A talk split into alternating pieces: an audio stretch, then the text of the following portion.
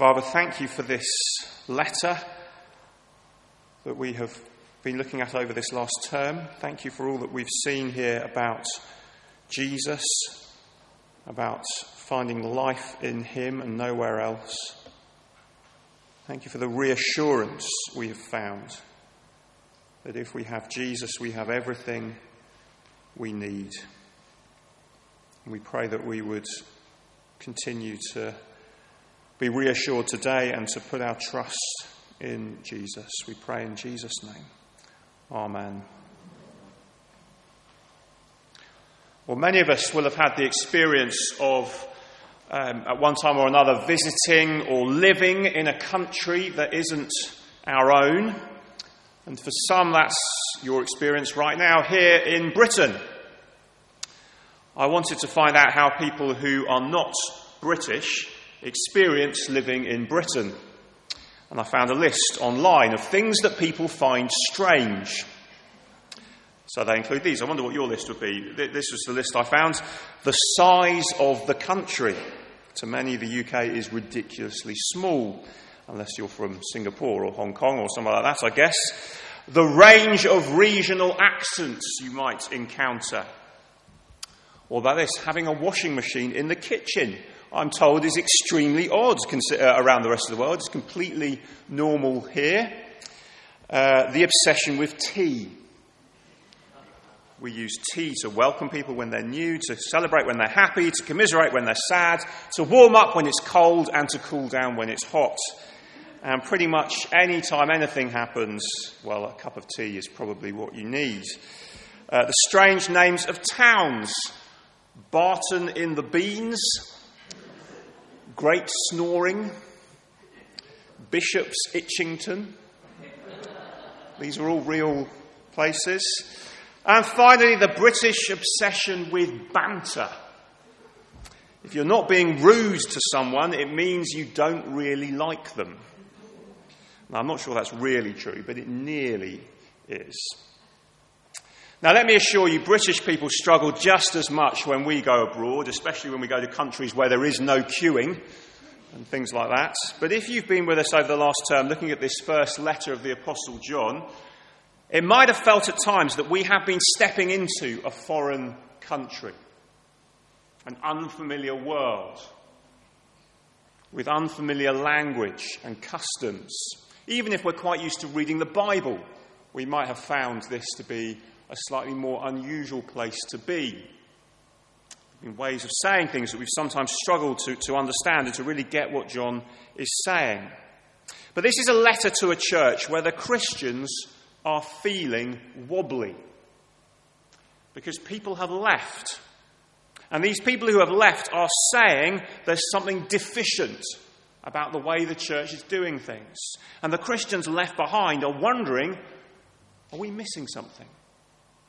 And John has written to reassure these Christians you don't need to look elsewhere, you don't need to go elsewhere. And to help the Christians understand this, he's used a series of images. And as we've travelled to this foreign land in, in John's letter, we've, we've, become used to the way he speaks, perhaps. It's, it's different from other parts of the Bible. He's talked of light and darkness. God is light. Christians are those who walk in the light. Those guys who've left, they're in the dark. But, but in the light, if you walk in the light, it's not that you live a perfectly obedient, sinless life. No, no one's going to do that until Jesus returns. But when you walk in the light, actually the light illuminates your sin, and walking in the light in relationship with God therefore means being honest about your sin and confessing your sin and asking God to forgive your sin and being confident that, that, confident that He does because Jesus died for us. So there's been that kind of idea of light and darkness, and there's been then the, the theme of love. Again, God is love. John writes. And, and, we ought therefore to love God and love one another. But those who left, who departed, they love the world and they value what the world values, not what God values.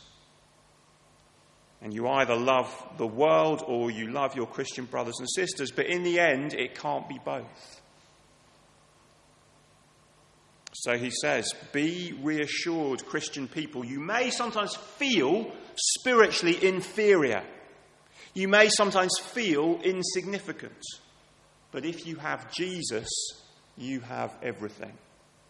That is the world of 1 John that we've seen over this term. And, and, we've seen that although the language and the way that this world is expressed is sometimes a bit strange or difficult to, to, to access, actually, this is our world too. We still need the same reassurances today that our faith is real faith, that we're trusting the true God, that we know the real Jesus. And if we have Jesus as the apostles proclaimed him, we have all that is true. Verse 13, therefore, at the beginning of that reading, is a good summary for the letter. I write these things to you who believe in the name of the Son of God, so that you may know that you have eternal life, so that you may be reassured that you have true life. We had at the beginning of the service, we had the, the, the opening verse there from the end of John's gospel, uh, John's gospel, which he wrote before this. These are written that you may believe that Jesus is the Christ. Can you see the difference here? This is, I've written this letter so that you may know that you uh, have eternal life. Not just that you may have eternal life, but that you may know. In other words, that you can be reassured Am I, am I really in the right place? Am I doing the right thing? Yes, you are. Be reassured. And as he wraps up the letter, he focuses on the two main themes that we've seen throughout the letter truly knowing God and being confident in our belief and trust in Him, and then truly loving one another. And he restates those key things with a particular focus here on prayer. So let's see that. You can see on the back of the yellow sheet, there's these headings as we go through. True life in the Son means, firstly, prayerful confidence before God prayerful confidence before God, from verses 13 to 15. So, being confident of eternal life with God means having confidence in prayer. Now, I wonder what you think of those verses. Let me read them again. Verse 14 This is the confidence we have in approaching God, that if we ask anything according to his will, he hears us. And if we know that he hears us, whatever we ask, we know that we have what we asked of him. Isn't that extraordinary? Can that really be true? In the first reading we heard from John chapter 17, we were privileged to listen in on Jesus praying. Praying on the night before he died. And we, we heard him praying with words of extraordinary intimacy. He calls God Father. He speaks of being with him in eternity before the world began, coming from him, returning to him. Could we pray with the same fervency, the same intimacy, the same confidence in our Heavenly Father? Don't you want that? Wouldn't that be unspeakably wonderful to know God like that? Well, here's the thing John says yes, you can have that same intimacy with God, your Heavenly Father. This is the confidence we have in approaching God that if we ask anything according to His will, He hears us. Do you struggle to pray? Well, John implies it comes down to two main things. It's not some spiritual technique that you have been missing all this time. It is much simpler than that. It is simply believing and trusting that we have the access to our Father that He says we do. And the other is praying according to His will. If you're a Christian who's trusting in Jesus, when you pray, do you believe that God is listening because Jesus died for you? Do you believe that He loves to hear His children pray? Or do you fear that prayer is as fruitless as trying to get hold of you know, the complaints department for your broadband provider when things go wrong. What happens? Well, first you're on hold for hours.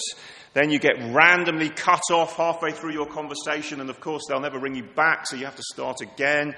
Then they say they're going to deal with the problem, and nothing happens, and next time you ring, there's no record of the conversation that you had. I think we sometimes fear that it might be like that with prayer. Well, how ridiculous. We've seen, even in, in, just in 1 John, we have one who speaks to the Father in our defense. He is the atoning sacrifice for our sins. There is nothing that can stand between us and our Father. No sin, no guilt. He is listening. So, next time you're struggling to pray and you're, you're maybe wondering what's the point, just consider if you could know the God who made the universe and made you, and despite your sin, sent his son to die for you, if you could know that he is listening right here, right now, would you not go ahead and speak to him? Of course you would. He hears us. But maybe it's not so much the fact that he hears us that's the problem, it's just knowing what to pray. Well, John says, pray according to his will. Well, okay, how do I know what his will is? Well, it's here in the Bible. Actually, he tells us, 1 Thessalonians chapter 4, verse 3, his will is for you to be sanctified, to be made like Jesus. That is what he wants. God's will is what he wants. He wants us to be made like Jesus. That's what he wants for you and for me. Pray for that for yourself, for one another, for your family, for those you're concerned about. Pray to be made more like Jesus. When we go through hard times and sad times and we scream out loud in rage and pain, pray, Lord, I don't get how this fits in your plan, but your will be done. Please make me more like Jesus. Make those that, I'm, that I love more like Jesus through this. Thank you that you promise to do that. That is what he promises to do. He doesn't necessarily promise to just solve the situation that we're in according to what we would want to happen. And that is the thing that we can grapple with and find so difficult at times. But actually, it is a comfort to know that his will is to work through all things to make us like Jesus. We can pray for that with confidence. So get to know His will by soaking yourself in His word. That is what each of us need to keep doing. That's the first thing we see here prayerful confidence before God. And then, secondly, he moves on to prayerful love for one another. In the, in, in, the land of 1 John that we visited, love for God always overflows into love for one another. That's the logic that we would expect at this point, and that is the logic that we find here, but maybe expressed in a way we're not expecting. The thing about loving one another, as we've seen in this letter, is that it isn't hard to love people who are lovable and behaving in a lovely way. That, that's never an issue. That no one struggles with that. Non Christians don't struggle with that. We can all do that. But it's when someone is being unlovable, and particularly if they hurt you, they let you down, they don't keep a promise, their words wound you. That is when it gets a lot more challenging, isn't that right? And we've heard John's encouragement to love one another many times through this letter. If anyone says they love God but they do not love their brother or sister, the love of God is not in them. But now he takes it one step further. If anyone sees his brother or sister commit a sin that does not lead to death, and we'll think in a minute what that sin is, he should pray and God will give him life. What can you do when your brother or sister sins? Whether or not it's against you personally, it's easy for our first reaction to be, well, you, you idiot. What do you do that for? How dare you behave like that? Call yourself a Christian? Well, if, I mean, if you do, frankly, you deserve what's coming to you. Isn't it easy for that to be our first response? John says, Love your brother or sister by praying for them, and God will give them life. Now, we already have eternal life, verse 13, because of Jesus, if we're trusting in him. That is something we can be confident of now. But we will continue to sin, and when we do that, we need to confess our sin and hear afresh the promise of forgiveness and the reassurance that eternal life is still ours because of Jesus. It's not down to us, it's down to Him. But we still need that reassurance in the face of our ongoing sin. But what then does he mean by the sin that does not lead to death? Pray when you see your brother or sister doing one of those, he says, but not for the sin that does lead to death. Now, there is the Roman Catholic interpretation of these verses, which leads to their doctrine of mortal and venial sins. But the thing is, there is absolutely nothing else in the Bible that supports that kind of distinction between different types of sin. It's, it's sometimes thought that the sins that lead to death must be kind of serious things, you know, theft, murder, adultery, things in the Ten Commandments. But if that's true, well, what do we make of the thief on the cross next to Jesus being forgiven? What do we make of the Apostle Paul, who in a court today would surely have been found guilty of being complicit in the murder of Stephen if he'd stood trial? What do we make of King David? being forgiven despite his adultery. Well, in the rest of the Bible, the only sin that leads to ultimate death, the only sin that cannot be forgiven, is the sin of rejecting the forgiveness that God offers us through the death of Jesus. Jesus calls it blasphemy against the Holy Spirit. And it's like this, you see. It's like if you're drowning in the middle of the ocean after a terrible shipwreck and, and all, all hope is lost, but the rescue helicopter comes. And the rescuer comes down on the rope and he reaches to grab your hand, and then you say, No, I, I don't want to be rescued. I can, I can do this myself. And you refuse to take his hand. That is the sin that cannot be forgiven. Do you see?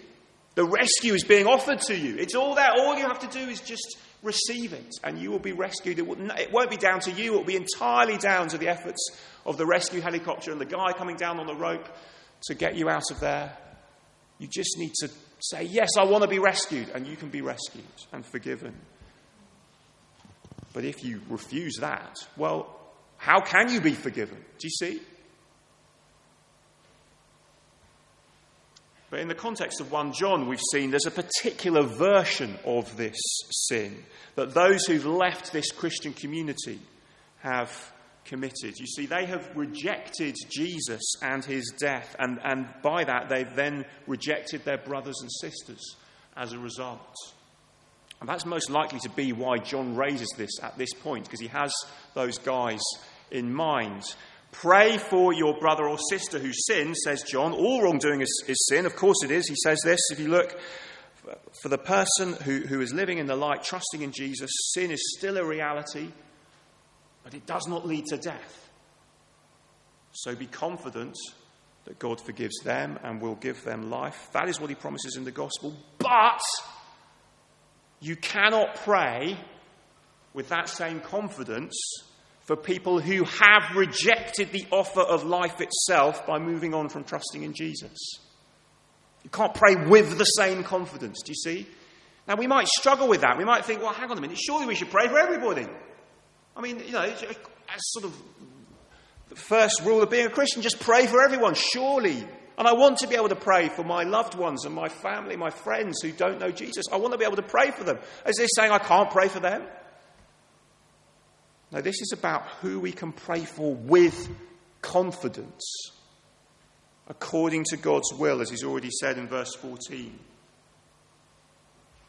see, we know that the Christian who's trusting in Jesus but nevertheless sins, we know it is God's will that the Christian who sins should have life that they don't deserve. They don't deserve it. They've sinned, but they're trusting in Jesus so they can be forgiven. That is God's will. So pray for it confidently.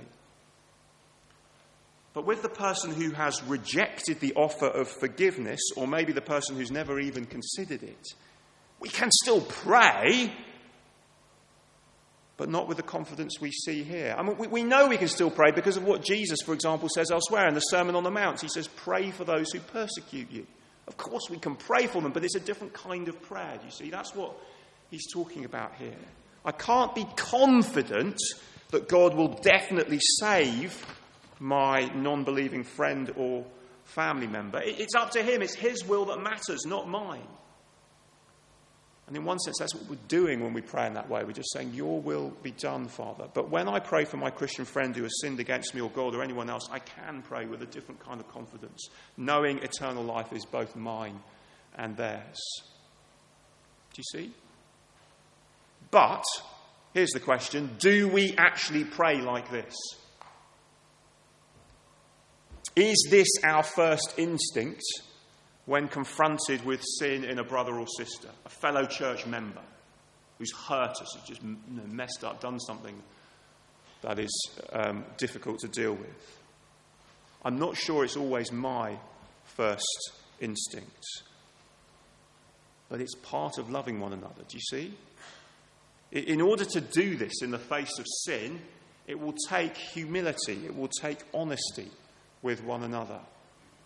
So often we prefer to pretend that it hasn't happened. You know, we, well, we fume silently. But the gospel means we can be open and honest with one another in these circumstances. So, life in the Son means prayerful confidence before God, prayerful love for one another, and then John finishes, therefore, keep yourselves from idols. That's the last thing we see here, and those words are the last verse of the letter. In, in the verses in between, verses 18 to 20, he sums up all he said in the letter. He said in verse 13, I write so that you may know you have eternal life. Here, as he finishes, are the things we know if we're trusting in Jesus. Do you see? Do you see what he says? We know that we are born again. And that means that we do not sin like those who left the church. It's the same argument as chapter 3, verse 4 to 10 when he says that. We know we are protected, so we don't need to look anywhere else. We know that we know the true God. We know that we have real life in Him. So keep yourselves from idols. And although that's the first time he's mentioned the word idols in the whole book, and it is the last word in the book, actually it sums up what he's been saying. See, the great temptation this church uh, that John is writing to faces is to look up to places other than to Jesus and his death. To look there for life that lasts into eternity. And that is what an idol is it's a replacement for simply trusting Jesus. In some parts of the world, an idol is still literally a statue. A few months ago, I was invited to a Hindu temple in West London in order to learn about what contemporary Hinduism looks like with some other people from the Church of England. And it, it involves literally worshipping idols. You go into a room, and there are statues all around the edge, and people come in and they bow down and they leave gifts of fruit and they give money. And while I was there, they came and collected the money from the boxes underneath the idols, and they literally needed a shopping trolley to carry away the quantity of cash that had been put in these boxes. See, that is literally bowing down and worshipping something that isn't Jesus. And we can look at that, and that for many of us will feel um, kind of different from what we think we ought to be doing. But we've just had Black Friday, which somehow in the UK we seem to like having without any Thanksgiving to precede it. And there is that feeling we get where we think, if I just had that one thing, my life would be sorted. I would be happy. And when we feel like that, you see, that is an idol. And, and, we've seen in 1 John that that is precisely how those who had left the church were operating. They loved the world and they loved what the world loves. They loved stuff. They, that, that, and that love for material things, which earlier in the letter John calls the cravings of sinful man, the lust of his eyes, and the boasting of what he has and does. Well, actually, that then influenced the whole way that the false teachers were operating. So perhaps in the first century, they would have had the, the Black Friday traders or their equivalents saying, Here is the one thing you've been missing. Buy this and you will be happy. And these false teachers were saying the same, spiritually speaking. All this time, you have been missing this one thing. So today, someone might say, well, you know, you need to speak in tongues, then you'll be a proper Christian. You need to have better music, then you'll be a proper Christian. You need to give this amount of money, then you can know total freedom from sin. All these things are designed to do one thing, like Black Friday adverts. They're designed to make genuine Christians feel inferior, feel that we're missing out. Yes, I'm trusting Jesus, but maybe I'm still missing something. Where else might we, might we feel that today? Sometimes this can get applied to things like raising our children. You know, if you just follow these techniques, you can guarantee your children will turn out to be Christians. Doesn't that make you immediately feel insecure if you're a parent? Maybe I'm doing the wrong thing. Maybe I've sent them to the wrong school. Maybe I should be doing home education. And that will mean that they'll definitely turn out to be Christians. Or it, it, might be a particular style of music or something. You know, you need this way of worshipping God in your church gatherings to be truly in with God. Maybe that's what I'm missing, what our church is missing. Do that and we'll have the perfect church. Or maybe there's the temptation to change the message that we're preaching to just be more attractive to outsiders, to not be saying things which are quite so countercultural. You know, the world doesn't want to hear negative things about sin and about how our relationship between us and God is broken. They don't want to hear that. Just be more positive. Make your message about having a better life here and now. That's what the world wants to hear. They want to have sort of life improvement, self help stuff that helps now. Just if, we, if the church preached about that, wouldn't that be much more attractive? Then they'd come flooding in through the doors. Well, maybe they would. But John says there is only one place and only one person in whom you can put your confidence. It's Jesus. Stick with him. Everything else is an idol. And so, as we finish this journey through this foreign country, then, this country that actually is rather like our own, let's stick with Jesus. Let's stick with Jesus as the apostles proclaimed him. Stick with him because real life that lasts forever in relationship with the real God is only found in him. Let's pray now.